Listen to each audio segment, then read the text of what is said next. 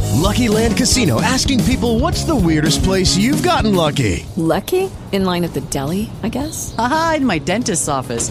More than once, actually. Do I have to say? Yes, you do. In the car before my kids' PTA meeting. Really? Yes. Excuse me, what's the weirdest place you've gotten lucky? I never win and tell. Well, there you have it. You can get lucky anywhere playing at LuckyLandSlots.com. Play for free right now. Are you feeling lucky? No purchase necessary. Void where prohibited by law. 18 plus. Terms and conditions apply. See website for details.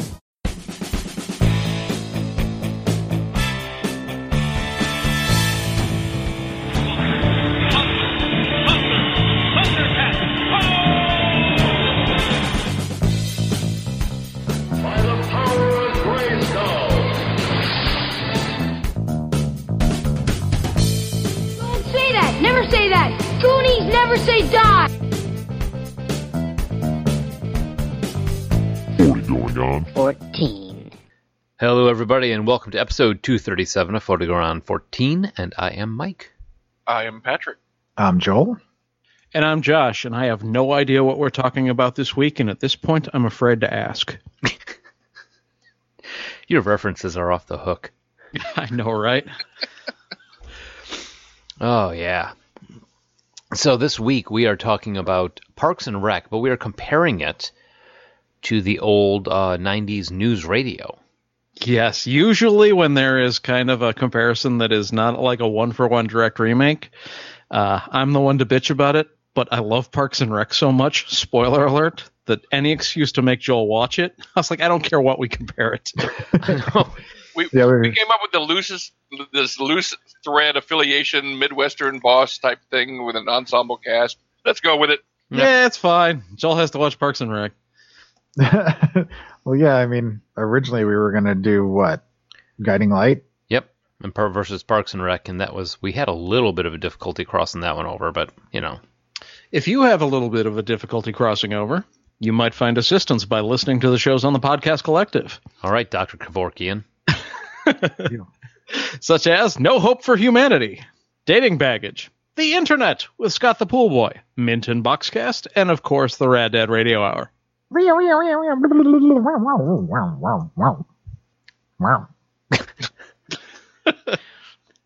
I like how you have completely stolen that. Like I don't even do it anymore. It's all yours now. He was running out of juice there at the end. Oh, Although he- he was just hitting the whammy bar a little too much again. Quartlow on Rad Dad. That's why I have hairy palms. yeah. So if you're looking s- for uh, some more of this on uh, iTunes, And why wouldn't you? I know, right? Seriously, this is gold, Jerry, gold. Uh, iTunes, Blueberry, Stitcher, TalkShoe, Podverse FM. Uh, just search us out on the web. You can find us all over the place. And uh, s- a 708 now wrap. 708-669-9727 and uh, that's if you want to leave us a voicemail which we have one Yes. I'll be looking forward to your votes in the fall. exactly looks like it's from astute listener karen here we go Hey guys, listener Karen here. I uh, just finished listening to the bar episode last night. I'm a few episodes behind, so I might review a message uh, later if I get to the Tarantino episode today. Um, but the bar episode, I was kind of surprised to hear how many of the same bars we drank at in What? Forest Park. Uh, I never bumped into any of you that I know of. I am a few years younger, but um, I did in fact meet Josh and his wife Sarah at a bar. I met Josh at Dollar Beer Nights at Healy's back in probably like 2006 or something like that. Um, when the rest of us were drinking PBR, Josh was paying five bucks for his Guinness, which was funny even back then. Um, but I think I probably did most of my drinking with Josh at Haran's on karaoke nights. Uh, and I met his wife Sarah at a party at Carol's. Um, Carol's was definitely one of my favorites in Forest Park. Uh, sadly, Carol did sell the bar. Uh, her and her husband moved to Las Vegas. And it's pretty much still the same, but Josh, I'm sorry, they no longer sell beef jerky behind the counter, which is a bummer, I know. Uh, and correct me if I'm wrong, but Josh, didn't you and Sarah have a party at Carol's, like the night you got married, or or something like that? Or maybe that was Bobby and Ray. I can't remember. It was like 10 years ago, so it's a little foggy. But uh, good times at the bars, definitely. Um, this episode really kind of makes me want to go throw darts at the beacon. But it also kind of reminds me that I'm pretty lame because I don't think I've been to a bar now since November, and I think that was for a wedding party. Uh, so yeah, ugh, adulthood. She's good. I don't remember 10 days ago. Yeah. Why would you throw darts at the beacon? yeah, you got to knock it out, and they're more aerodynamic than rocks. Screw Uh, it you, was not Beacon. Sarah and I after we got married because uh, Sarah and I, I think we hung out with my dad. Like he took us out to dinner, and the only official wedding photo we have is actually a World of Warcraft screenshot. It's true. my That's- character, my orc, is in a tux. Her undead is in a wedding dress. That's but we, we took fantastic. no pictures, and I don't think saw anybody else except my dad that day. That's amazing. You know, we should have an we should have a 40 going on 14 event at a bar. There's no way that can go south. Can we get Andy Rick to come? I'm sure we could. Wait, Andy Rick? No, indie Rick. Oh, Andy Rick. I thought you said Andy Dick. We, could, probably- Oh. we could probably get both of them. Yeah, Andy, you know, please can I come with? I'm not doing anything. All you got to do is promise Andy Dick cocaine and penis, and he'll probably show up. I got the cocaine. Joel has a penis. I do. I, I just had to get in there right. th- That's what she said. Ayo. I've got Andy's dick in a jar. And it's about that time. Yeah. Wow. This week in music, movies, and TV. Wow, that was lame. That's all. That was a, that was kind of sad and sports, Joel. But I know. I'm a little upset at myself. I- I'm upset at you too. Sports. So we are going with March 25th, 1995. That was when the pilot of News Radio aired. All right. So music. The number one song in the land was "Take a Bow" by Madonna. I don't recall that song.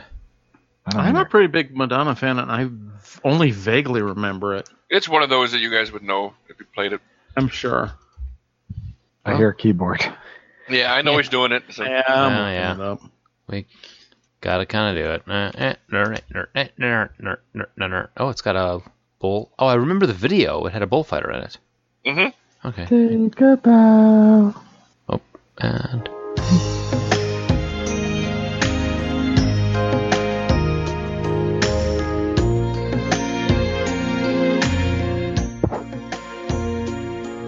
I don't recall any of this. I'm gonna skip ahead.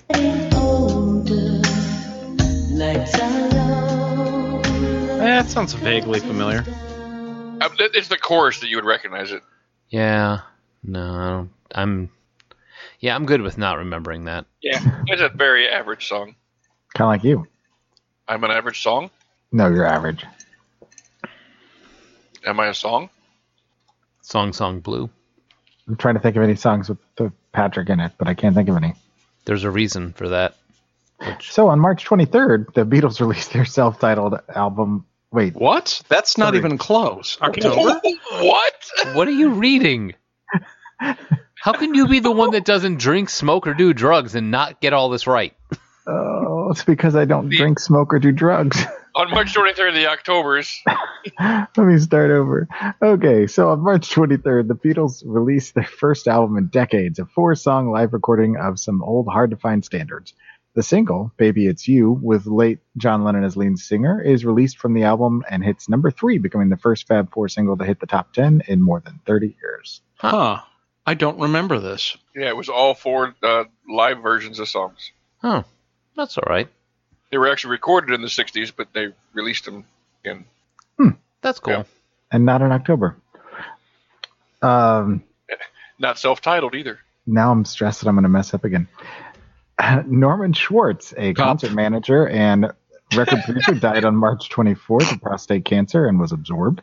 Schwartz held degrees in music and accounting from Juilliard and NYU. In the 1970s, he turned to producing records on his own labels, Sky and Griffin, with artists including Lena Horne, Mel Torme, The Velvet Frog, Michael Legrand, Woody Herman, and Buddy Rich. He also recorded the 1973 Newport in New York Jazz Festival with Aretha Franklin, Stan Getz, and Ella Fitzgerald, among others. Six of his recordings won Grammy Awards. Hmm. And that is all much funnier if you imagine it was actually Norman Schwarzkopf. Wait. oh. Eric Lynn Wright, better known as the his stage name Easy E, was an American rapper who performed solo and in the hip hop group NWA. Hmm. Wright is affectionately called the godfather of gangsta rap.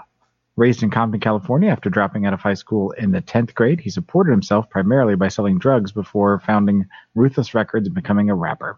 Arabian Prince, Eazy-E, Dr. Dre, and Ice Cube formed NWA after DJ Yella and MC Ren joined the group. NWA, NWA released their debut single, Panic Zone. In 1988, they released their most controversial album, Straight Outta Compton. The group released two more albums and then disbanded after Easy released Dr. Dre from his contract. Easy E died on March 26, 1995, after a brief battle with AIDS, and he was absorbed, motherfucker. Well, this is really a great start for the Twee. A lot of death, I know, right? Pat. I told you it was a tough week to find stuff. Oh, what are you doing to me? Okay. Uh, okay. On March 31st, at 23 years old, Selena Quintalina Perez, Mexican American singer songwriter known as the Queen of Tejano Music, was shot and killed. Her assailant was her former personal assistant and former fan club president, who had recently been fired for embezzling money from the fan club, and Selena was absorbed. Dude, Pat, are you okay? Like I said, you know, death is always the easiest thing to find when you I suppose that's true. yeah. All right, for movies, the number one movie in the land was Outbreak. where everybody died. Yes. Yeah. Seeing a theme here. On March 27th, the 67th Academy Awards, Jessica Lange and Tom Hanks won, and Forrest Gump won Best Picture. And they all died. Tom Hanks is not dead yet. You bite your tongue. I love you, Jenny. Movies released this week included Dolores Claiborne, Major Payne, Tank Girl, and Tommy Boy. It was a different time. It really was. Ah, Tommy boy. It's a great movie. Oh, so funny. Mm-hmm. I think my favorite scene in that is where he's sitting on the bench out in front of the o- in front of the uh, office building and it collapses. and I could have done without that. And of course, it ties in nicely with this week's show since uh, Mr. Rob Lowe was in that film as well. Ah. Ah. Yeah, and we've also got former SNL superstars who died at the peak Yeah. of their career. Mm-hmm. That was literally the saddest thing you've ever said. I can top that. Is this how the rest of the show is going to go? Because I got to write some stuff down if it is. Uh, this is going to be a depressing episode if it continues like this. All right, so uh, TV. uh, the top shows in the land are ER, Seinfeld, Friends, and Caroline in the City. One of these things is not like the other. ER? I was thinking Caroline in the City, but Yeah, I would actually say ER is the most different in that list. Yeah. yeah, but it was a good show. Caroline in the City? ER. Oh. You don't wait, you don't like Seinfeld and Friends? No, I'm, I'm not playing this game.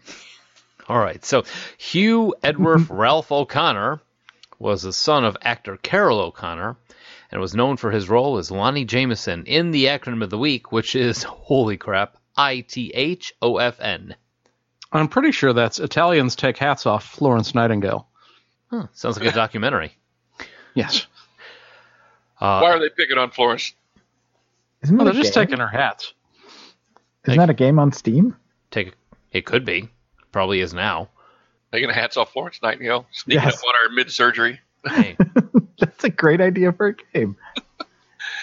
it's a me, a stereotype. But no, that is uh, in the heat of the night. no.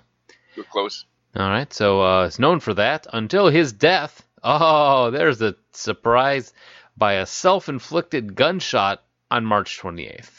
Absorb.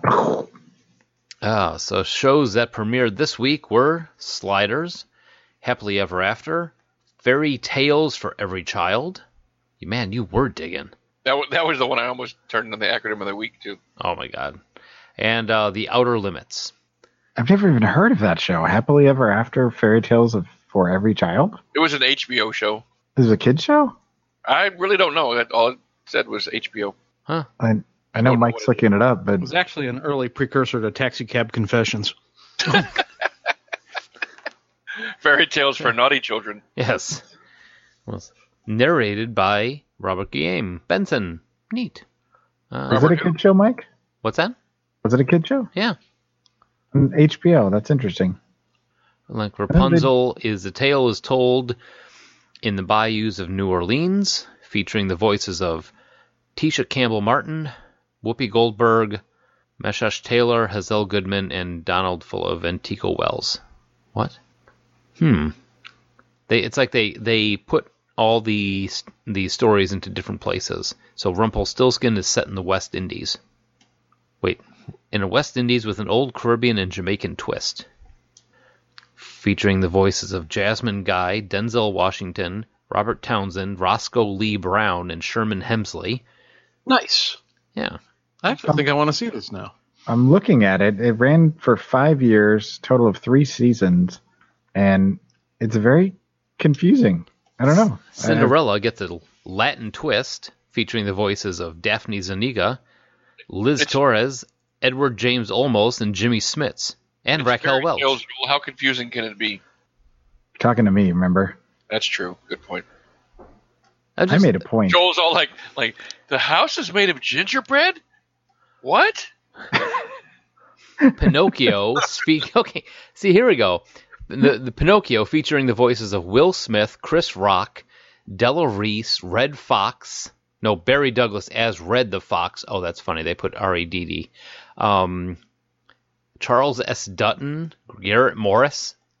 If that fox doesn't call somebody dummy at some point, I'll be very upset. This really sounds like it should be an adult show for ki- like a cartoon for adults. Though It might be. It, it might be like one of those uh, adult fairy tale type things. I don't think it is. I think it's just uh, telling the fairy tales from the perspective of not just like Eastern European white people. How dare they? All right, Texas. yeah, I mean, I, I Thumbelina. agree with Josh looking at the like the uh, screen caps from it. So Thumbelina featuring the voices of Rosie Perez, Harvey Firestein, Bronson Pinchot, Antonio Sabato Jr., Cheetah Rivera, and Edward James Olmos again. They've got to wrap an episode of Mother Goose, and Mother Goose looks like Whoopi Goldberg, so I'm guessing that it was Whoopi Goldberg. Huh. Now I'm going to look it up. Edward James Olmos shows up a lot on this. Well, he's not doing much else. Well, at least not in the '90s, and this is before he started doing um, Long before. Battlestar Galactica. Oh yeah. Bremen Town musicians featuring the voices of George Clinton, Gladys Knight, Jennifer Lewis, Dionne Warwick, Brett Jennings, and Marlon Wayans. Interesting. Huh. this is crazy So- pants. I, I could, Yeah, I know. the Empress's Nightingale is dedicated to the memory of Phil Hartman. Nice. September 16th, 1999. Here it is. Mother Gooseberg was played by Whoopi Goldberg. I was right. I'm This just looks amazed at all terrible, the by the way. voices they got on this. Apparently, apparently, let's do a show about this. Jesus, Yeah, you guys well- are captivated. If if only someone who had something to say about sports were to jump in. I'm waiting for the topic for the topic to get off of this show. Like you guys are entranced. We, I don't, I don't, I don't want to stop this this train a rolling. I guess. Pat, it's like somebody's holding up keys and jangling them. All right. Well, moving on to sports.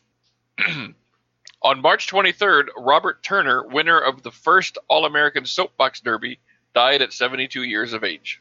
Uh, Robert Turner. Absorbed We hardly knew him. softly. On March 25th, Mike Tyson was released from prison after three years. And died. No, he went on to beat the shit out of some dude in the ring that He I was not absorbed.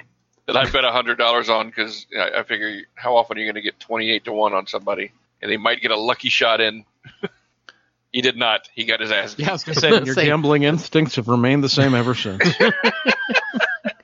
That hundred dollars just disappeared. He's due. He's due. I'm just like you know, on the on the off chance that he he lost a little bit of his edge in prison, and this guy gets lucky, and you know why not take a twenty eight to one shot? Oh, okay, I just threw away that hundred dollars. Awesome. yeah, that's to because- shreds, you say. because that's what happens is people lose their edge in prison. Right? no, he came out and just pretty much destroyed that man uh, in in like a, a It, wa- it was done in the first round. It was ugly. Kid Joe. He destroyed him so bad I can't remember his name. He beat his name out of my brain. That's how bad it was. He knocked him out of the space time continuum. he no longer ever existed. Who are we talking about? Like suddenly, yeah, a wormhole just opens up in the middle of the ring, sucks the guy, gone. Ah! Rick pops out, grabs him, pulls him in. All right, moving on. Um, Mashanaland beat Mashanaland U 24 by 165 runs to win the Logan Cup on March 26th, and they all died. Classic rivalry. Yeah. Which team do you support? Mashana Lana Ding Dong. Oh, yeah, I, I'm I, I'm go way back supporting Machanaland. Tony Locke, English cricketer and left arm spinner who took 174 wickets for England, died at 65 on March 30th. He was absorbed. It's this is out of control, Pat. I think this is a new Fine. record. Finally, lastly, in the midst of a baseball strike, the first MLB game is played at Coors Field in Colorado on March 31st. The replacement Rockies beat the Yankees 4 With baseball bats, they all died. Wow, this is dark. Josh has an original Mashana Lana jersey. I, I have it on good authority. I've gone on record as being Machanaland supporter. Sean Law, do or die. I will not have it said otherwise. Uh, take us out, keyboard Joel. I don't know where we're going with this anymore. No, no, no, no, no, no. All right. So, news radio. Um, workplace sitcom explores the office politics and interpersonal relationships among the staff of WNYX News Radio, New York's number two news radio station. As beleaguered news director Dave Nelson tries to get tries his best to manage his staff. I have vague recollections of not having liked the show very much. Really? And I kind of believe that I never gave it its just due. I, I stand by my statement that Andy Dick became the Steve Urkel of news radio. I'll have to agree with you on that. But yeah, well, well, we'll let's let's get into the writers or at least the actors. Yeah, so this is starring Dave Foley, who um, you may remember from Kids in the Hall, and I do remember him Yeah. from Kids in the Hall. Yeah, was he the, he wasn't the crush your head guy, was he? You know, I can't recall who played what in all of those skits. Those were all so collaborative. Yeah, they were all over the place. Um, so yeah, so Dave Foley from Kids in the Hall, Stephen Root, uh, known by uh, known to everybody else as that guy with the red stapler. You know, he was Milton in Office Space. If you don't know who he is, uh, also Gordon in uh, Dodgeball. He's Oh, he's been yeah. in a ton of good roles. He, was on. Um, he played a good character on uh, True Blood as well. Mm-hmm. Yeah, he's he's a very low key, but very good actor.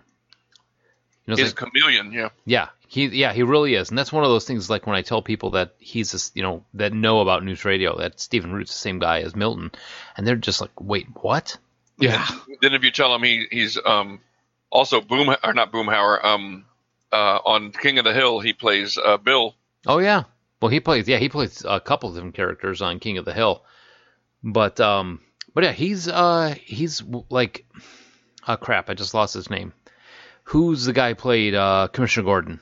Oh, Gary Oldman. Yeah, he's like a comedic Gary Oldman. Yes, very much so. You know, you don't know he's there until you're laughing, and then you're like, "Oh my God, this is the same guy." So, still doing stuff. He's got you know some uh, 2018 movies that are coming out. Been in a couple TV shows, pretty uh, standardly. Uh, Andy Dick, Known for being Andy Dick. yeah. Now I open up Andy Dick on IMDb. It is he's known for Road Trip, Employee of the Month, and Inspector Gadget. So yeah, go Andy Dick. Yes, go away. Maura Tierney. Am I saying that right? oh yeah. Maura Tierney is Lisa Miller. Uh, also on ER, Liar Liar. Um, if you've ever seen Insomnia, she was on that. That was fantastic. Vicki Lewis as I was Beth. going to say Maura Tierney for a long time. She was like the heartthrob actress that somehow flew under the radar. She was Well- on a ton of stuff. Let's see. Well, The Affair, The Good Wife. Yeah, she's a lot of TV. Uh, she was Mhm. also on Rescue Me, which was really a great show. Um, I had a lot of a lot of movies up until like mid mid 2000s, and then she f- kind of flipped straight over to uh, to TV. Uh, Vicki Lewis as Beth, who uh, is doing something now called extracurricular activities. So, also known for she was Deb in Finding Nemo. Who's Deb? Uh, I think Deb slash Flo was the crazy fish talk that talked to its reflection. Oh, that's right. So, Finding Nemo, uh, Mouse Hunt, and the 1998 Godzilla. This was the top three on her IMDb. Joe Rogan, known for Sad 'cause I like her. what's I, that? thought- I, I- I said, which is sad because I liked her on the show. She was one of the few characters I really liked. Beth. Yeah, I like. Well, I mean, uh, and I'll say it again. I'll say it later on in the show too. There's several. I mean, often I'll like the character, but I don't like the actor. Well, I kind of think Vicki Lewis is like the uh, less annoying Kathy Griffin. For sure, because I, I actually thought Kathy Griffin was on this show, and I was not looking forward to it. And then I realized, you know, halfway through the pilot, I'm like, wait a minute, that's not Kathy Griffin. Nope. That's gotta suck. And then I was like, oh, I'm thinking of Suddenly Susan, and then I was happy again. I was like, okay, I don't have to watch Suddenly Susan. Yay, How many how many points in your life have you been where I have to watch Suddenly Susan, more than I care to count. but not more than you can count? So, Correct. less than four. the answer is two. I would have three nickels. Um, Joe Rogan is Joe Gorelli in 96 episodes. Joe Rogan, if you don't know who Joe Rogan is, you need to get a just type in podcast and he's going to be at the top. Yeah, I was going to say, you're listening to a podcast, you know who Joe Rogan is. Yeah. Yeah. Um, I had absolutely no idea that he was in this. I me either. I completely forgot. And when he when he came out the first time, I I had to pause it because I initially didn't recognize him with hair, but uh, and, and no tattoos. Yeah, no tattoos and not screaming and well, he was screaming a little, but uh, yeah. So Joe Rogan. Uh, next up, Phil Hartman. Moment of silence. Aw, It's gonna be funny when you edit that out by accident. yeah. Well, note to self. Fix it in post. Yeah. you put it in a moment of silence. There was absolutely nothing on the show for the next 45 minutes. Um, so Phil Hartman is Bill McNeil. Phil Hartman, uh, uh, let's see, he was on Saturday Night Live. He was in, in news radio. Uh, so I married an Simpsons. axe murderer. Um, Third Rock from the Sun. He was on that. He Troy McClure, Lionel Hutz, Bill Clinton, all for The Simpsons until. Uh, oh, and he was also on he was also his very last uh epi- last thing he ever did was happily ever after fairy tales for every child Are you serious? yeah that the empress's nightingale was the last thing he ever did That's a nice little tie-in. Yeah. It must have been on break in between seasons for news radio. had to have been Yeah, because uh, I, I remember uh, that was one of the other things that left a negative impression was when he died and was replaced by John Lovitz. That's kind of a terrible swap. Yeah, but they were best friends, and uh, the the cast was just like, well, I guess we all want to do it. And John Lovitz was Phil Hartman's best friend. Uh, it wasn't the same, but they, I don't think any of them were sad that they did it. okay that would be like pat or me dying and the other one stepping in and filling in for him that'd be strange that would be strange i don't know if pat don't die i don't want to have to fill in for you I make no guarantees. all right so also condi alexander as catherine duke Yep, another ER veteran. hmm CSI Mi- Miami now. Uh, Scandal. Yep. Yep. She's on that and been on that for a long time. Uh, last big movie, she was in something called Patriots Day as the interrogator. All right. So, have any of us seen this for the first time? Oh, I actually watched it when I was on originally. No. Oh, you know what? I, I'm sorry. My blank. I completely blanked out. I forgot to do the trivia. So the filming of episodes 5.1, Bill moves on. The first episode filmed after Phil Hartman's death uh, had to stop several times during due to cast members starting to cry. Yeah, I, I don't know if any of you, anyone else read the complete oral history of Parks and Rec, but it uh, kind of changed my perspective on this show and just hearing where they all were when they found out Phil died. and how important he was to the show. Yeah, I, I can only imagine it. It wrecked a lot of them for months. And you know what? It wasn't even if like he he died in a normal way. You know, if Right. he got sick and died, there would be some sort of closure because it'd be you know he was sick. You actually know what's happening.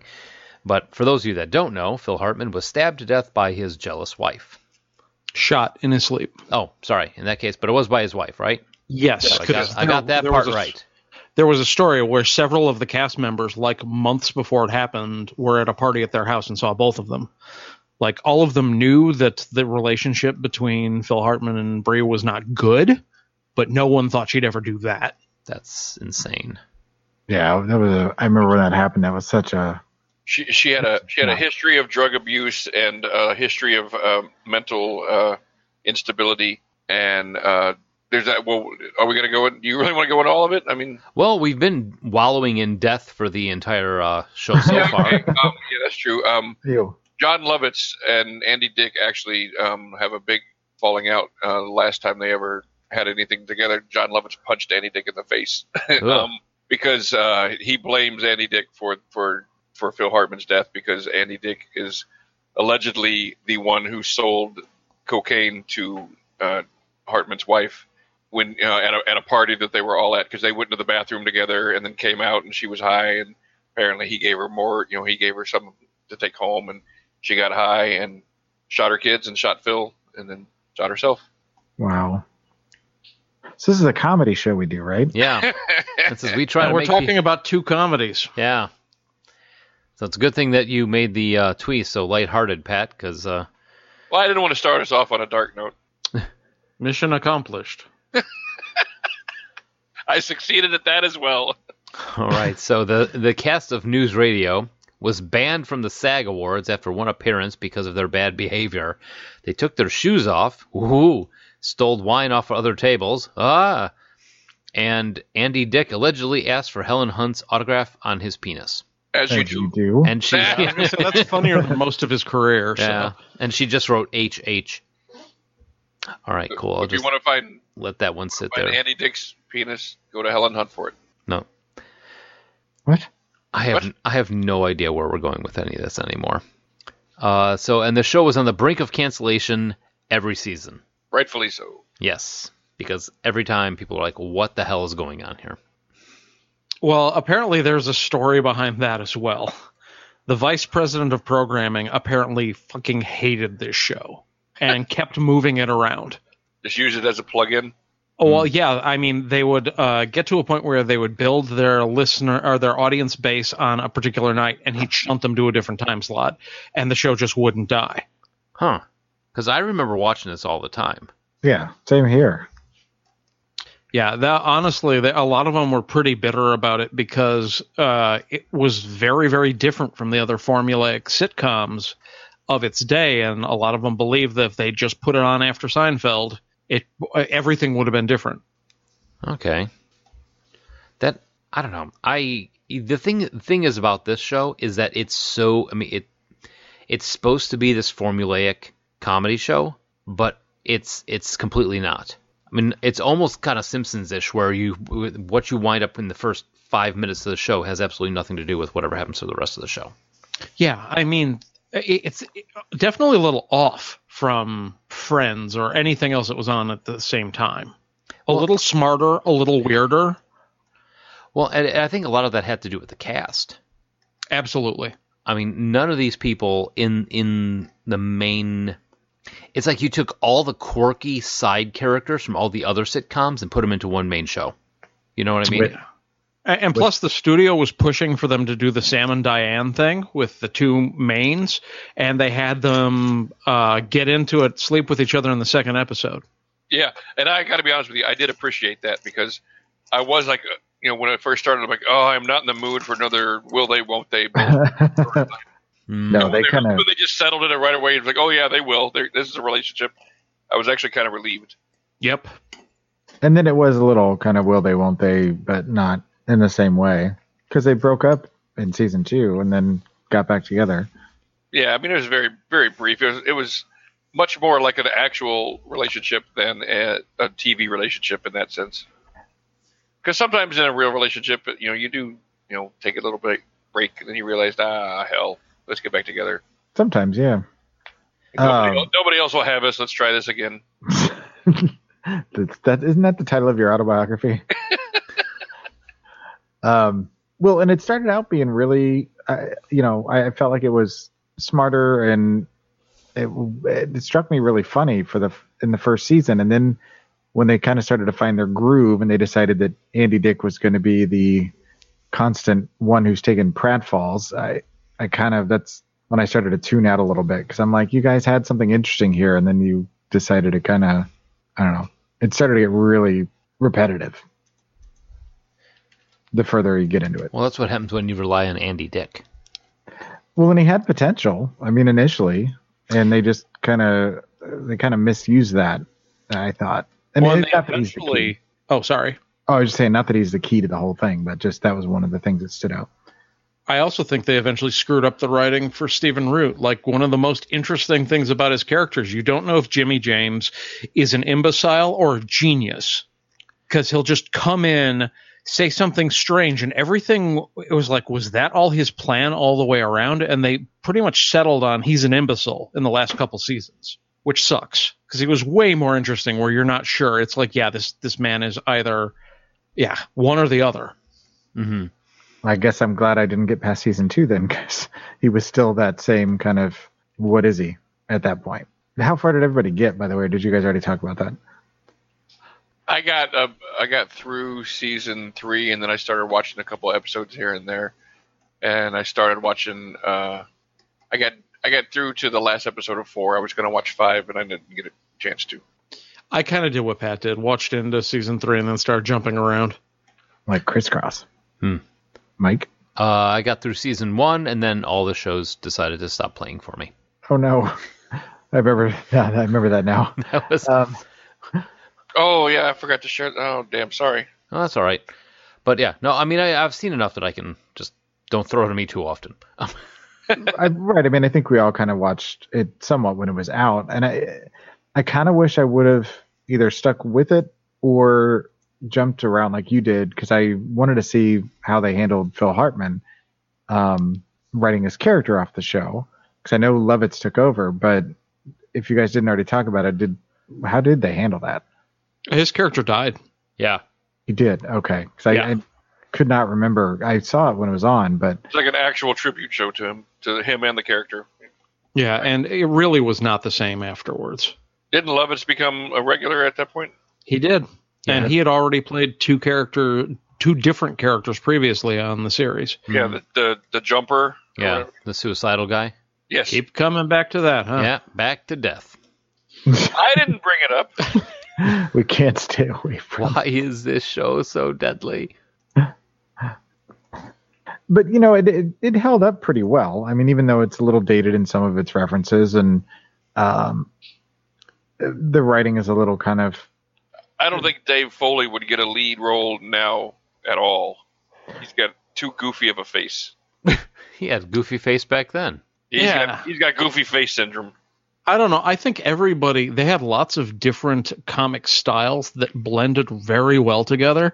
Everyone kind of had their own well-defined character, and that character had their own way of delivering comedy. Whether you are the straight man in a given situation, or even Andy Dick's physical comedy, some of it it started out pretty decent.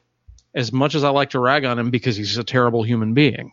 I mean, I would say s- similar similar style for this would be uh, Taxi more than anything, really. As far as just like all the quirky characters working together. Yeah, I think it is much more like Taxi than anything. And it was kind All right, of a well, you know show. what, scrap the show. We're going to start over. We're going to do Taxi in a couple weeks. We'll do. Although it's interesting in uh, reading retrospectives on this, one of the other shows that it's compared to in the same breath i- is Parks and Rec. Like Parks and Rec and The Office are very much in the vein of this. Had this come out at a slightly different time, it might have also gotten a different story. Uh, People might have remembered it differently. Hmm. I think part of it may have been that I, I, I hate to fall back on the people weren't ready for it, but it seems like if they had tried, let's say, I almost want to kind of recast this for now. Imagine Steve Carell as Bill McNeil. and all of a sudden we're back to the office. Yeah. he was in the office? Yeah. Just a laugh a minute on this comedy show. Yeah, I'm just not sure if Pat's joking or not. I know he is. Hey, let's talk about death some more. Okay. I'm good Wait. with it. Guys, we can't let this be Peter Pan. It's Parks and Rec we got to get to. Come on. It can't be. Yeah, Peter no kidding. Pan. Yeah, no, I'm right. looking. Well, and this show was better than I remember it. Like I actually laughed out loud, loud quite a bit. I'm glad I went back and watched it because I otherwise never would have. Mhm. Um, I, I kind of feel like uh, just like everybody else when it was on, I never really gave this show a fair shake. Not that it's perfect. Many of the negative things that I had to think about it were correct, but it was better than I remembered. it. It had its moments, definitely. Well, and that's the feeling I had too, Josh. Is when when I started to watch it by the third or fourth episode of this first season, I was like, "Wow, this is much funnier than I remember," and it, it seemed like it was better than I was expecting because in my mind it was just kind of knockoff generic sitcom, but it really felt and flowed differently. It had a much better sensibility to it than I had ever remembered it being, and it did stand out. Well, I think that may be part of the reason why it was struggling so much because it it was out at the same time as Seinfeld, it was out at the same time as Friends, and I think a lot of people back then, um, you know, uh, what was the another one? Uh, uh, Wings. You know, that was another one of those. It's it's a s- it's a standard sitcom. I think when people saw this, they were like, oh, you know, it's it's Wings, but in a radio station, or it's uh, friends, but they're at a radio station. I don't think I agree with you. I don't think people gave it enough enough of a chance when it was out there, and that's why it was struggling so much. I mean, the uh, this was the first sitcom by the showrunner. Uh, Paul Sims was best known for having worked on the Larry Sanders Show, Really. Hmm. and he he came from writing for the Harvard Lampoon, and uh, he was a writer for Letterman. But like sitcoms were not his thing, and yeah, he created this. And uh, more recently, he's be- uh, he's known for Flight of the Concords in Atlanta. So like he's still working. Oh yeah, And he's still uh, producing incredible stuff. Like uh, I love Flight of Concords, and I've heard nothing but good things about Atlanta. I have to watch Flight of the Concords. I have heard over and over and over again that this is something that I would dig, but I'm I don't know. It's like every time I try to sit down and watch it, watch it, something in the back of my head goes, "You need to watch this for the podcast." So, one of- one of the other cool things about it is, oh, kind of like what we were talking about earlier with the uh, the kids show. They had a lot of walk-ons, a lot of extra characters within yeah. this. Um, excuse me. That uh, you know that that you now you're kind of like you know you, you're astounded by it. And I'll say astounded by it, but okay. So for episode uh, season two, uh, one of the episodes had Dennis Miller in it, and then Judd Apatow loaned loaned his voice to Yeah, he was the the ball toy that they were playing around with. Right. Yeah, he was the ball. Uh, John Ritter, they had Tone Loke was on one of the shows. Uh, Norm McDonald plays plays Jimmy's lawyer. uh Well, Anthrax was on there also. Jo- uh, John Ritter's character was brilliant. He was a psychiatrist. Mm-hmm. Yep, yep. Uh, David Texas, Cross. Texas Institute psychiatrist. Yeah. David Cross was in it. Yep. George Hamilton, known for such classics as Zorro the Gay Blade. Oh, here he goes again. And then you've got uh, Tone Loke that was in the, the lobby as the. Yeah, first time he showed up, I, I was like, "Is that Tone Loke?" Yeah. Throw him in there. Uh, season three, Scott Adams. Um, you may not know him by name, Mm, but Oh, really? the guy who draws Dilbert, Yeah. he was in there. Uh, What, there's, what did he play? uh, he was a coffee shop patron, so he was in. he- Oh, Mm-hmm. yeah. okay. But Jimmy they, I mean, Garofalo was uh, uh, Dave Foley's ex girlfriend, or well, soon to be ex girlfriend from Wisconsin. yep. Mm-hmm. Uh, one episode has both Ben Stiller and Patton Oswald. Huh. Yeah. And then there's for you, Patrick, Chuck D as himself. Uh, Bebe Newworth was in an episode Mm-hmm. Mhm. as. Uh, what's the main. What's her character's name? The girl I that. can't remember. Yeah. Yeah. Quirky girls, like nemesis, so to speak. Yeah. Uh, yes, her her nemesis. Nemesi? Nemesi? Nemesis. Stop it. Nemesis. is- is- Seizes. Mm-hmm. I think it's, I, I think I think it is Nemesis. Josh. I'm gonna kill you all. I mean, we all knew it was coming, but but Yeah, no, there it's- was a lot of people. yeah, I mean a lot of lot of people that were uh, that were on this that just you know kind of showed up that are actually something now.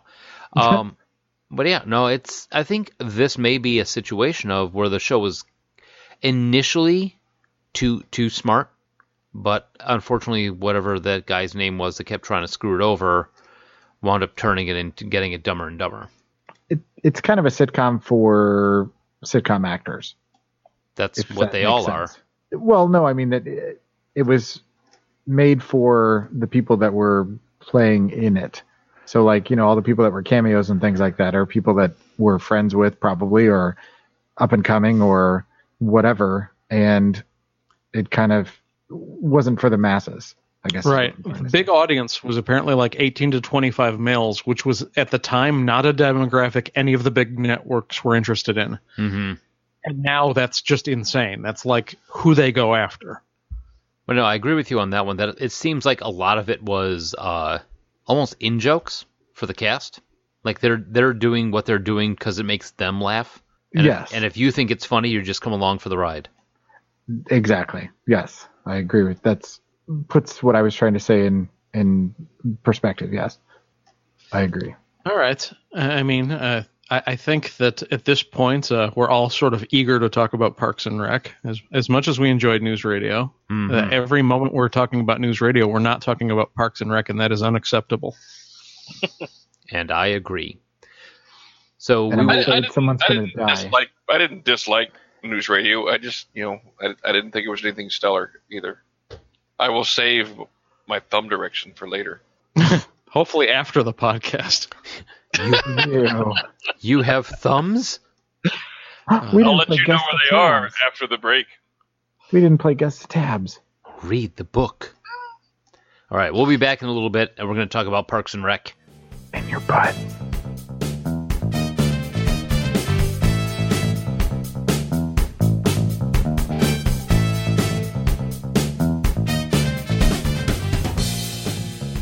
All right, we are back, and we are here to talk about Parks and Rec.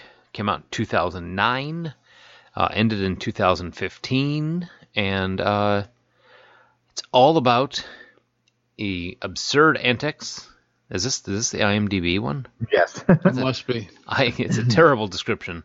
Uh, the It's abs- a ragtag group. absurd antics of uh, Indiana town's public officials as they pursue sundry projects to make their city a better place. What the hell, IMDb? what the hell with the picture of the guy on all the characters' faces? What? Who did Uh, that? Oh. I'll- let's just move on because no one but us can see it. All right. So this stars Amy Poehler as Leslie Nope, Nick Offerman as Ron Swanson, Aubrey Plaza as April Ludgate, Chris Pratt as Andy Dwyer, Aziz Ansari as Tom Haverford, uh, Jim O'Hare as Jerry, Jerry or Larry, uh, Garrett, Gary, uh, Retta as Donna Meagle, and Rashida Jones as Ann Perkins. Uh, Adam Oh, Scott. yeah, I was as gonna say, don't Um, Ben- leave those two out. No, no, no. Adam Scott as Ben Wyatt and an astounding Rob Lowe as Chris Traeger. Can't stop pooping. Stop pooping. And- Love that episode. Oh, Mike Mike has trouble with so many names, but he got Aziz Ansari perfect. Yeah, and this was uh, the show that introduced the world to Chris Pratt. yeah. Yeah, before this, he was literally living in a van. Literally. Yeah. Uh, I think that they he had in one of the interviews they said if he had not have gotten this part, he doesn't know what. I mean, he w- he might as well be dead. He was almost homeless when he uh Or he was about to do the, the Sylvester Stallone and sell his dog. right. And now he's a guardian of the galaxy. He's guarding our galaxy, and I'm completely fine with that. Absolutely. Star Lord. But yeah, so uh, Parks and Rec uh, been out for was out for many years. Uh, so the writers didn't know Nick Offerman could already play the saxophone when they made his character Ron Swanson a secret saxophone player. Duke Silver. That's fantastic. Uh, I mean, he literally pretty much is Ron Swanson. You know, you you switch po- his political leanings, and that that's the only difference between him and Ron Swanson. Yeah. I mean, this was a man that already had a handmade canoe in his garage when he got cast as Ron Swanson. I I fell in love with that character from Jump Street. But anyway, moving on. Yeah, so uh, also Chris Pratt uh, was such a good physical comedian that frequently the writers would just write, Andy does something physical into the script, trusting that he would come up with something in the moment. yeah, A- and he was supposed to not make it to season two. Oh, that's so sad.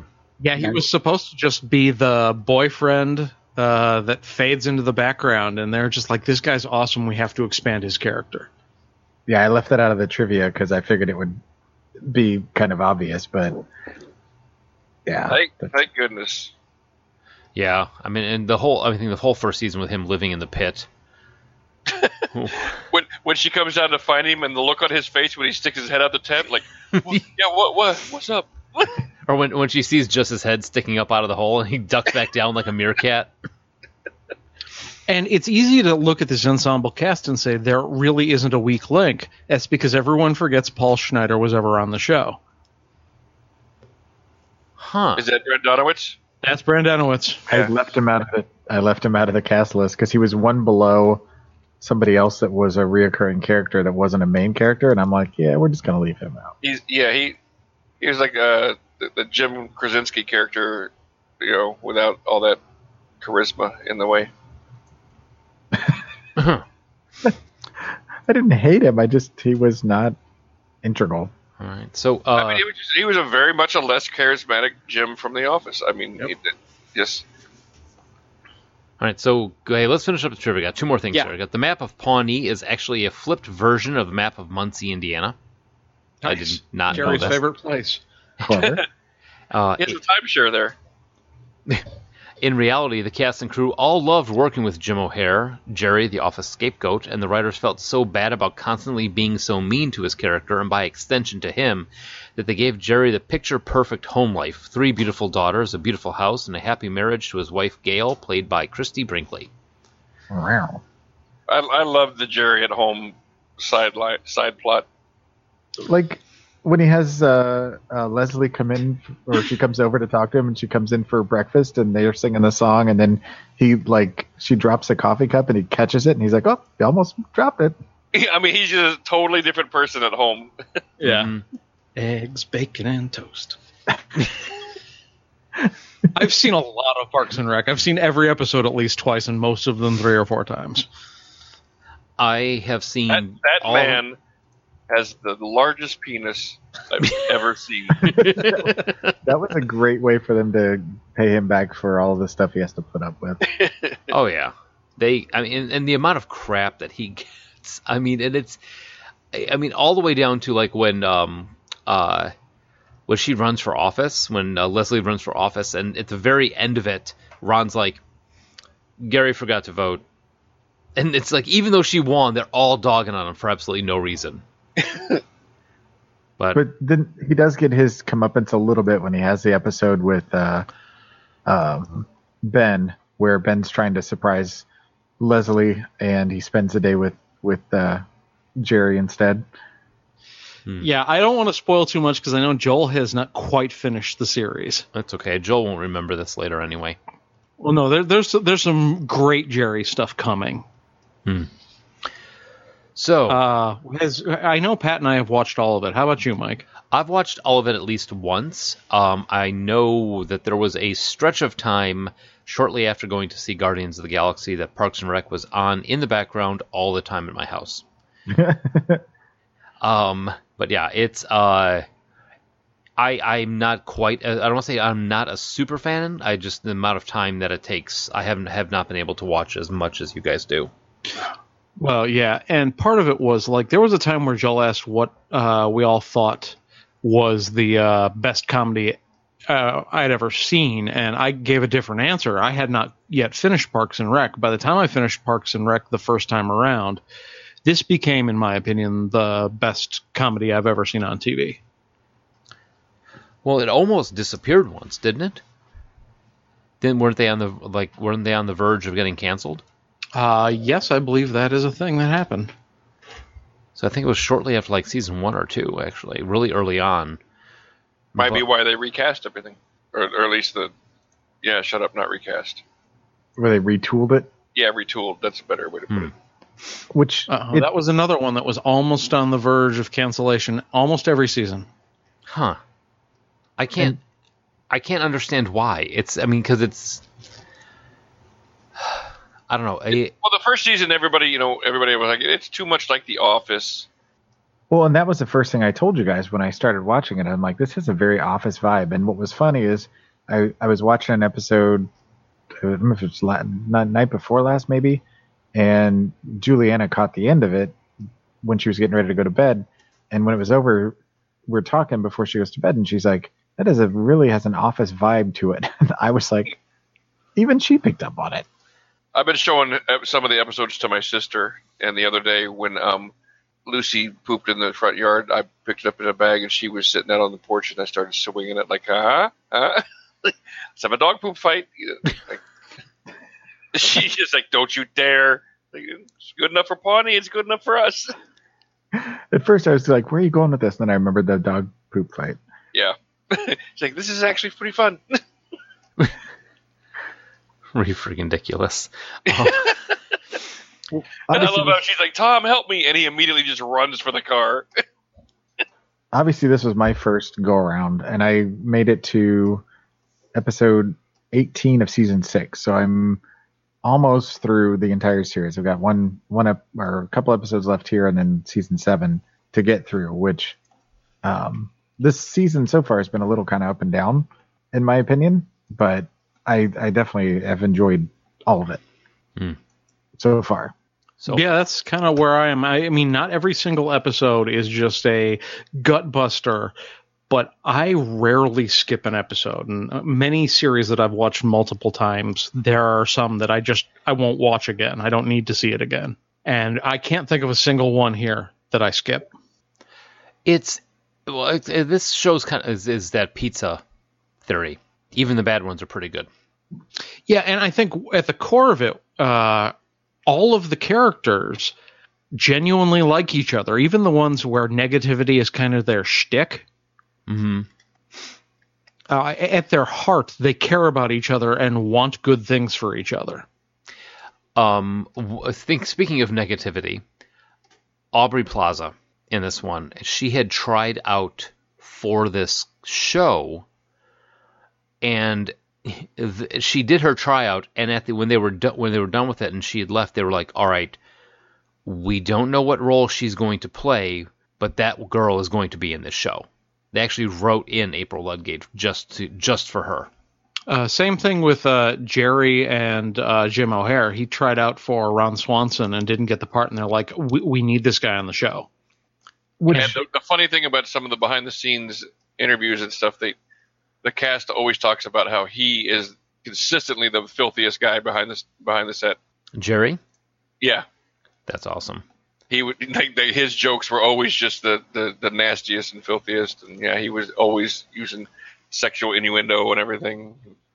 Well, and what's interesting is is Josh had mentioned at some point he's like April's character has one of the best series arcs of any sitcom, I believe. I, I, think any you can match up against us anything in television. Uh, I'd go beyond sitcom. Hmm. Just her character's so different at the end from where she starts. Yeah, I do have to give it to you. She, I mean, I have to, I have to give that that cons- I, I love when you meet her family too. and when you meet her, her family, just so so over the top, rosy and cheerful, and They've got her little nickname, Zuzu. Yeah. yeah. and their two daughters are both just these brooding goth chicks. so, well, Joel, you brought that up. Did you have a, somewhere you were going with that before we grabbed your train and rode it away? no, I just, I was, I just, it's been interesting to watch it because as after you said that, I've been paying attention to her, um, her storyline because, you know, I was familiar with Rob Lowe and Adam Scott from other stuff, Rashida Jones from The Office. Um, Aziz, I never really cared for, but I knew who he was. Chris Pratt, of course, I, I saw after he'd gotten big. I never was an Amy Poehler fan, but Aubrey Plaza, I've always I've, I've liked her, and so she was one of the reasons I was kind of excited to watch the show. Um, so it's been interesting to watch her transition kind of from point A to point B. Um, I'd, I'd never known anybody knew her before the show. Well, I, since I had never watched the show, I knew her from her film roles, uh, because I think the first thing I saw her in was uh, Life After Beth, and you know that's a with just from a couple of years ago, but I, uh, you know, I watched um, uh, Safety Not Guaranteed, and um, she was in Monsters University, and you know, she just kind of has popped up in things, and I kind of became a fan, and so it's been nice to watch her progression. And I don't know if it if it changes more in season seven from where she's at now. In season seven, she gets bitten by a radioactive spider and becomes a superhero. Ooh, Yeah. that is a big arc. What a twist. I am curious where season seven's going to go, though, with the way things have gone here. It's like you said, they kind of were wrapping everything up at the anticipation that there wasn't going to be another season. So I'm very curious to see what happens next. So I, I kind of wished I would have. Seven starts off a little bit rough because there's a little bit of a of a jarring bit. But- yeah. Once it gets going, though, it's pretty funny. Yeah, I understand. I I think seventh se- sev- uh, the seventh season is a little divisive, but uh, like most things lately, when there's a controversial piece of media, I fall on the loved it side of the argument. Hmm. Well, there's only one thing I know about season seven so far, and that's who the mayor is. But that's just because I was saw it in the trivia when I was looking for trivia to put into the show notes. But that was it.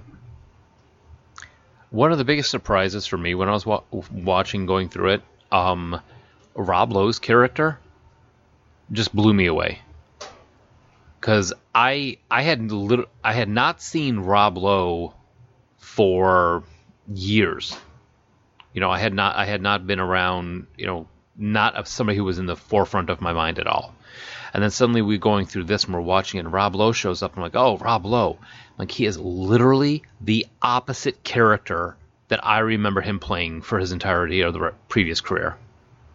It's like when I was when in the 90s and the 80s and all that when he was in the movies, you'd think Rob Lowe was in it, and you've got this uh, the bad boy, the guy who's going to screw everybody over. And in this one, he is just the nicest freaking guy you've ever met in your life. Yeah. he is literally the nicest guy on the planet. Oh yeah. Scientists believe that the first man who lived to be 150 has already been born. I believe I am that man. My body is a microchip.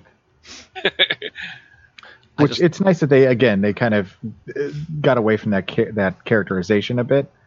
Um, I still he, he became he became much more human once he and uh, Anne settled into their relationship. And Perkins. hmm I love how he says everybody's everybody's full name. Leslie, no, Anne Perkins, two of my favorite people in Pawnee. Uh, and when they described the relationship between him and Ben, how when it was just him, he was too nice to everybody and no cuts ever got made. And when it was just Ben, they tried to run him out of town on a rail. Yeah.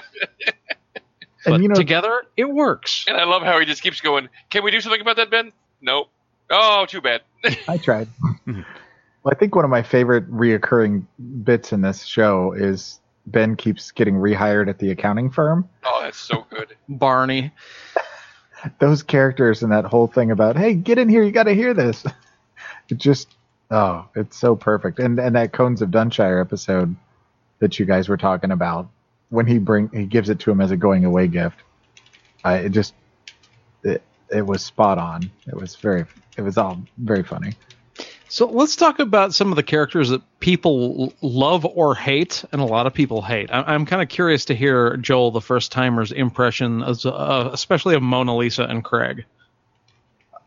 Craig, I've, I've, he- he, I don't hate him, but he's funny, but I can't quite get a, a read on him yet. Like he just got hired on as the, the wine guy for um, Tom's Bistro, and I, I, I, I definitely am not in the hate him camp. I've enjoyed his characterization. It's just it's so jarring compared to everybody else that it, yeah, it, it works. I didn't think he really added much. I didn't think he needed to be there, but I mean, I, I didn't think I didn't hate him. He wasn't like Nelly on The Office or anything. The Craig, when Craig first meets John Ralphio, I was just rolling. Yeah, that is a good scene. That might be worth the whole Craig character altogether. That scene. just uh, John Ralphia is like, "You want to go and ride go karts?" and Craig just yells, "I want to go horseback riding." See, and I think that's what I like about him because I think his heart's in the right place, but he's got all this like just constant like level 12 anger issues that he just fluctuates between puppies and murdering them. You know, it's just like this weird dichotomy that uh, I find funny. Um, whereas Mona Lisa, I love Jenny Slate. Ever since I started watching The Kroll Show, I She's just, the worst. but in this show, Seriously, she's the worst. I like John Ralphio. I he's become kind of a douche more so, but her, I just I can't I can't. I'm I'm I guess John I'm, Raphael, in- John Raphael, come dance up on me. I'm on the no camp for her. She just I I don't like that character, and I like Jenny Slate. I just that particular character is not I'm not really a fan of. Um, I do love uh, Tammy number two, Megan Mullally. She is freaking amazing. And she's the uh, real life wife of Nick Offerman. which is what makes it even better. What are you going to do? Shake your ass? Wear a meat dress? I've done both of those things, and I've done them well. What about and then there's Perd Hapley. Oh, the question that this interviewer will ask you is coming right now. Love Perd. And he used to be an actual uh, like interviewer, like reporter, newsman back in the day before he became an actor. Yep. You heard with Perd. Love Perd. Uh, I, th- I think my favorite uh, tertiary character is uh, Jeremy Jam. You just got jammed. oh, he's he's the guy that he does that so well. You literally want to punch him in the face. Yeah, he's so good. And like the whole the whole scene when they go to his house and it's all Asian decor. You're like, yes, of course it is. But it's Asian decor by a guy who's never met anyone Asian. Yep. when when uh when uh she's doing the uh she's trying to talk all- the whole time. What is it called? The filibuster. The filibuster, and he's got the gong next to him. Yeah. it's just like, well, do you need to use the gong? Go, don't don't touch my gong. You know, the, the trail out is the best part. Oh, and I can't spoil the best Jeremy Jam episode because Joel hasn't seen it yet. Nope. well, then he talks about the uh, how he's got the hibachi when he's cooking them breakfast. He's like, I got this hibachi from an actual hibachi grill, five thousand dollars. He's like, I'm gonna make you some Asian style eggs. She's like, just eggs? He's like, but they're so fluffy or whatever. I'm like, what the hell? Yeah, he's a douche. I'm gonna start doing my hair like him. He's so good though. Yeah, yeah. I think you should for sure. I think it may be like that right now. That one, and and then the, when when Ron goes off with uh, Tammy one the first or Tammy two the first time, comes back with the cornrows and Oh my god, with his mustache shaved off. yeah, That's from friction. that's from friction. And then you guys told me about the uh, the Paul Rudd arc. Oh yeah, I love Paul Rudd. I do, and he just was so incredibly stupid. please just just drop out. Come on, just drop out. Strap out. I I think you're so smart. That's why I'm gonna vote for you. Y- You're not gonna You vote. can't for- vote for yourself, can you? That's It's like illegal. illegal. that, and he's he's Newport. so genuinely just lost continually. And af- when he loses, he's like, "I am so relieved." He, he- Bobby Newport. Bobby Newport. those ads are so mean. Yeah, he he's he plays the uh, the spoiled rich kid to the hilt. Yeah, he does. Yeah, So, out of the main characters, who's your who would be your f- favorite and least favorite? Like what to hang out with? Yeah, if you you you're you've got to choose your favorite you, person you want to most hang out with on the show out of the ones that we've listed named characters to the ones that you one that you uh, would most want to hang out with. You know, I'm tempted to say Andy Dwyer, but I actually think the most fun to hang out with would be Donna Meagle. I'm pretty sure she'd be hilarious. Treat yourself. Ah, that episode. Oh my god, when when Ben Wyatt buys a Batman costume. Oh, yeah. Batman's crying. That whole that whole episode is ridiculous, and she is she is a riot in everything that she's doing because she has this whole her her character just has no no bullshit, no caring about anything going on. Right, because she's clearly too good for this job. Yeah, she's had. She is the penultimate, not the ultimate. I've had enough of this shit. She's done with it. Um, some of the other best uh, like interactions I have is when um, when Anne.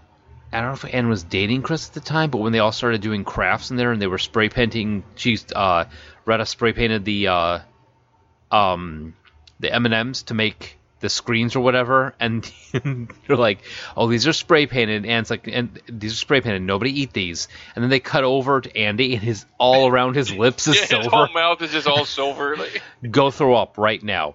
I didn't hit. Go throw up right now.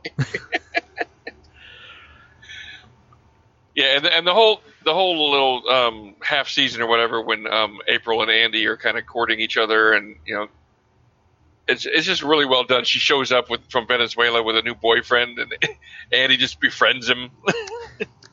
I think least favorite to hang out with me, a- as awesome as she is as an actress, the character of Anne, I don't think would be a whole lot of fun for me to hang out with. I don't. I wouldn't want to hang out with Chris Traeger just because there's no way I would eat and exercise as much. but but he wouldn't he wouldn't make you eat and exercise. He would just make you feel really good about yourself. yeah, but I mean, if you hang out with a guy like all day and all he's doing is eating healthy and running and exercising, at some point you start feeling like a big ball of shit. No, That's Yeah, why I don't big hang out with people that exercise. you're not a big ball of shit, Pat. Well, says you. That's why he lives in Texas.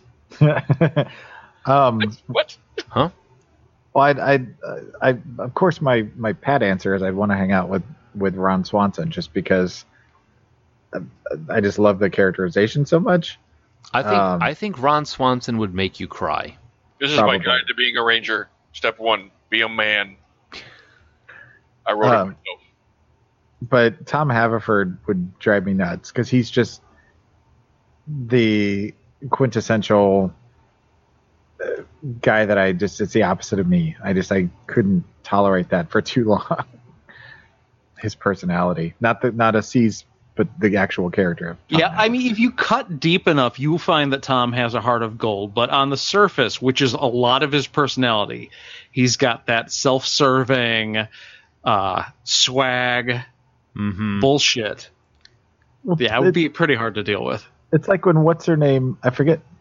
If this was a recent episode. I've been blowing through them so fast that I, I don't remember when it was. But when they gave him uh, like a cologne for his watch or something like that, I was like, "What the hell?" And he knew what it was and was excited about it. I'm like, "That's not somebody I want to hang out." I like when he's going through all his ideas. He's like, he's like cologne for babies. Baby, you smell good. like I, I with the with the whole um, Aziz with Tom Haverford is the one where he gets into the traffic accident where he hits the uh, fire plug. Oh my god, that's so good. When they're reading the transcript of the 911 call, I know. Please read the next one. I've smashed into a fire plug. Holy cats! It's like allegedly. but when he makes when when Ron takes him out to the middle of nowhere to uh t- to to purge him of all the screen stuff, and then finally he's like he's like just talk, get everything that you do out of your system, and by the end of it he's like, stop talking. We should just stare at the fire and not speak. Well, okay. Then uh, here's a question for you guys: Who, which character you do most closely relate with? Uh, who would be your character if you were on the show? Huh. And it could be tertiary characters too, not the core people, because there's a lot of different people. I'm Ben. Unfortunately. the the good and the bad that comes with it, unfortunately. Oh come on, I like Ben. I like Ben too. I just don't like the fact that I'm I be I'm a little closer to Ben than I think I'd like to admit. and I kind of hate to admit it, minus the like overly manly stuff, I'm Ron Swanson. I pretty much just don't want to be fucked with, you know. I'm like, everybody just do your jobs and leave me alone. I'd say that's accurate. You know, I don't know. I haven't. Uh, I'm I'm trying to think of one that I most identify with, and I almost want to say I almost want to say Andy, but only if you merge it a little bit with Jerry Gerandi. Drandy. See, and I'd like to think, minus the uh, the way that his character started, that I would fall under a, a, a Ben Wyatt type of character, but sometimes on the show I feel like I feel like a Jerry. Oh, yeah. well, that and you have a huge penis. Yeah, th- there is that. Right, but uh, I, I don't have a beautiful wife, and I do have two beautiful kids. But yeah, anyway, but I, yeah, I feel I feel like Jerry's probably closest to me, but uh, I'd like to think I'm more of a Ben overall in real life. I don't think anybody is a Leslie because that is such a hard person to be. Right. A- And that's the thing is uh, we kind of skipped over when we were talking about Craig. I think he is the answer to the question of what if someone cared more than Leslie does. but was not able to carry out any of her. Right. I mean, one one of her biggest strengths, honestly, and, and it's something that just kind of, you know, is just thrown out at one point. But she only needs like three to three and a half hours of sleep a night, and the rest of the time she is just going balls to the wall, 100. percent So that's And- 20, 20 to 24 hours, or 20 to 21 hours a day she could put into being Leslie. Yeah, and her hobbies are work. Yeah, Well, and what's funny is, is we've spent a lot of time talking about everybody else in the show, but she really is the lead essentially. Uh, or Oh, not even essentially, she's the lead. Yeah. but we haven't even discussed her character at all. And she's great. I mean, I was not an Amy Poehler fan before this show, but like I, I am a Leslie fan. And, and the problem with, with you know, it's a great character, but it's a very unrealistic character, so it's hard to be relatable because she's such a caricature. But she drives the show because she's the engine. Yes, everything. it- She's kind of like the the sun, and everything is kind of going around her doing its thing, while she's just continually, you know, like I said, engine is a good way of describing it. She's just constantly moving, but everybody else is kind of popping in and out of her orbit. And it is, it's a great character, and even she has a a pretty good arc because in the beginning of the show, she's kind of dumb but has a good heart and is just kind of there. But then uh, over the course of the show, even she becomes more. Uh, she has her own arc. I've, I'm trying to think of how to describe it, but No, she and they're, definitely re- they're does. re- I mean, really, truly, you know, like like you talk about uh, earlier, Josh. You know, um, Aubrey Plaza's April Ludgate having the best one of the best character arcs. I think one of the best character relationships in all of sitcoms is the Ben Wyatt Leslie Nope relationship. It's just they're so perfect for each other, and just watching the two of them go through their ups and downs, and when and the scene when they finally, you know. They finally get engaged. I mean, that's a that's a very touching scene. Yeah, I completely agree. I like it when she takes the uh, pills that are meant to keep Israeli pilots awake, and she's. I know I'm talking to you right now, but all I see is a giant crab. Don't pinch me. or, or, or the, the one where she has the flu and she goes and and just completely snaps into ultra reality and just perfectly focused for the entire thing she has to say and then as soon as she's done with her speech she you know when they start asking her questions and she loses it, yeah. where she tries to go up and starts talking to the painting Yeah, I'm Leslie Monster. I love that bit. Yeah, flu season is so great. yeah but my I- favorite episode is probably the one with with snake juice the fight Well, I keep trying to figure out what it was about it because they don't really, at least- or I missed it, what exactly it is that causes them to get so completely off the rails. I mean, everybody that drank it was just like gone. Well, I think it's like 80% alcohol and the rest of it's just sugar. yeah and, and the fact that it's so so delicious they just kept drinking it 'Cause, i mean andy even makes reference at one point to the fact that he drank at least 10 shots And then Chris shows up and tells you, is like, this stuff is poison. It will literally kill you. I don't know if I have a favorite episode. I mean, it, I've- like I said, I've only been through where I'm at now. Um, but I'm glad that you, I finally had a chance to watch it because I, I, it would have been on my radar at some point. I mean, at some point, it, it was something I wanted to see. Um, but I, I really have enjoyed it, and I'm looking forward to seeing the rest of it. Yeah, and this wasn't so much you were resisting it as you hadn't gotten around to it yet, and uh, this was sort of the cattle prod so that uh, we could share something that we all love so much with you. yeah and it got me to it definitely got me to sit down and watch it and i i, I was interspersing uh, doing one episode of one one episode of the other and going back and forth by the end of season two of news radio i'm like okay i'm going full parks and rec This is one of those shows that you can toss on the um, on Netflix and just let it run while you're doing whatever. I, I, I love the one. Uh, just thought of the one scene where Jerry, you know, the, the, she writes the book on Pawnee, and they're talking about the gotcha moment. You know, there's a moment of mistruth in here, and Jerry goes running around the whole state, comes back at the very end. All right, I'm going back to the other half of the state. I did all this, and they're like, okay, no, keep going. Nobody bothers to tell him. Or the disaster drill where he doesn't know it's fake and he runs off, Gail! and no one tells him. Or his poor fart attack. Oh, God. I mean, it's like one of those things where a lot of times I feel like they went a little too far with the making fun of Jerry, but I mean, sometimes it was comedy gold. But I mean, at least he gets the redemption. Well, and he's not even the character that gets dumped on the hardest because Kyle at the shoe shine stand at one point Jerry even dumps on Kyle. Oh, God, Kyle. Poor Kyle. And Kyle never gets redemption. Never, he's like, You've only done half one shoe. And then he just dumps the Pepto Bismol on it. There, now I haven't done any of your shoes. Well, and the one I was just watching, he Chris is like, I can keep, or uh, Andy Dwyer is like, you know, I can keep secrets. I didn't tell anybody about Kyle's wife cheating on. him." He's like, it's like Andy. Uh, that literally just happened. one of the one of the great sets or uh, uh, kicks that they have in this one is whenever they have a public meeting. Oh God, yeah, the public forums. Oh, the public forums are ridiculous.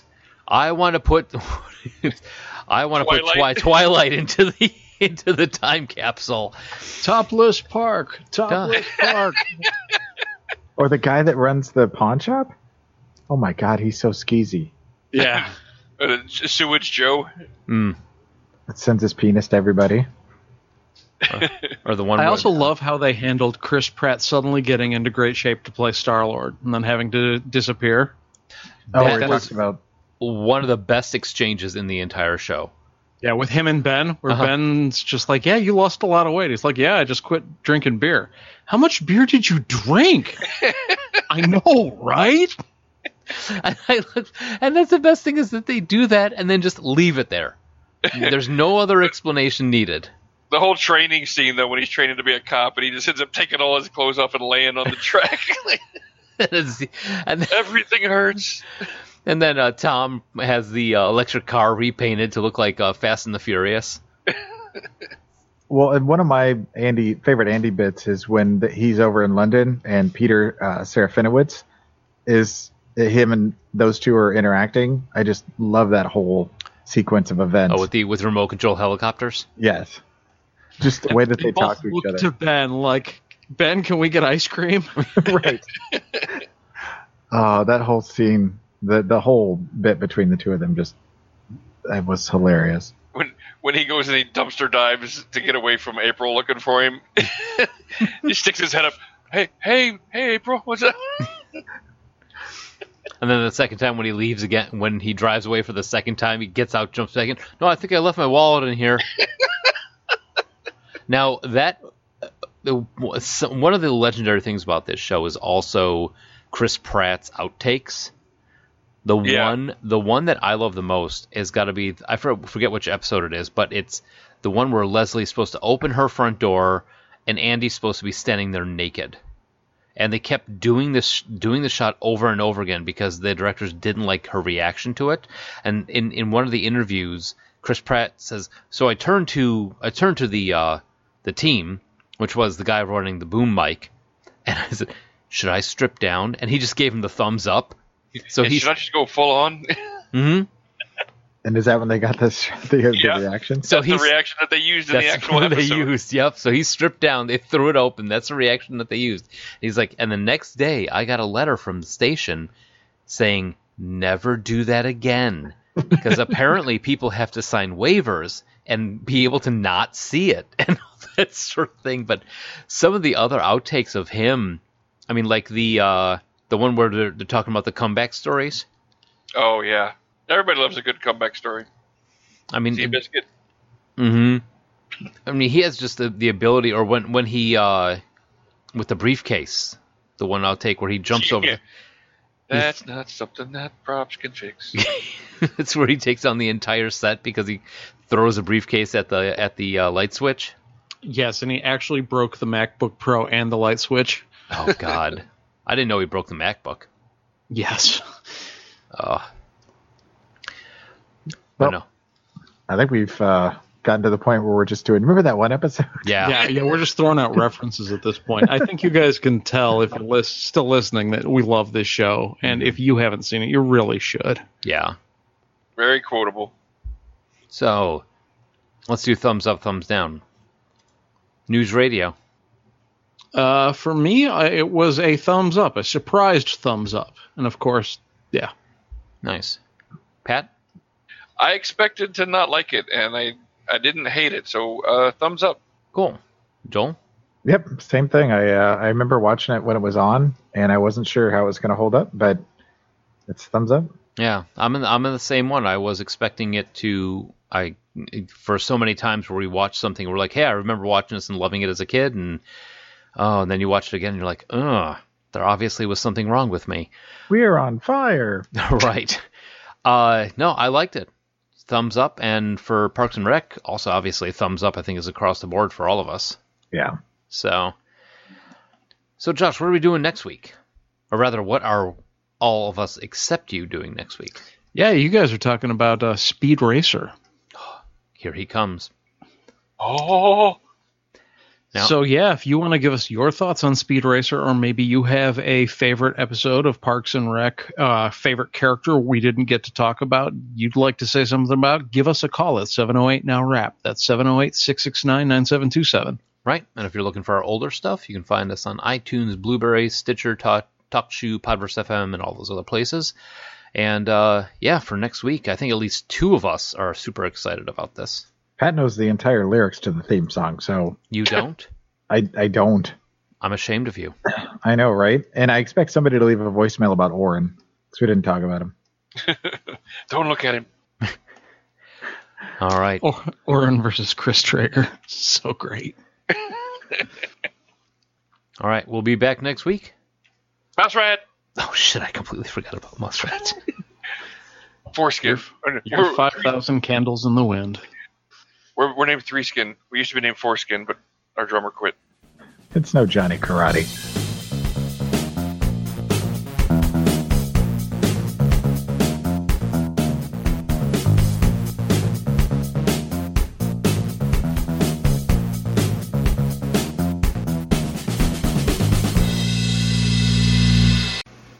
Instructions unclear. Chapstick click clip to balls. Wow, it's really hard to say chapstick clipped quickly. to balls. That's even better.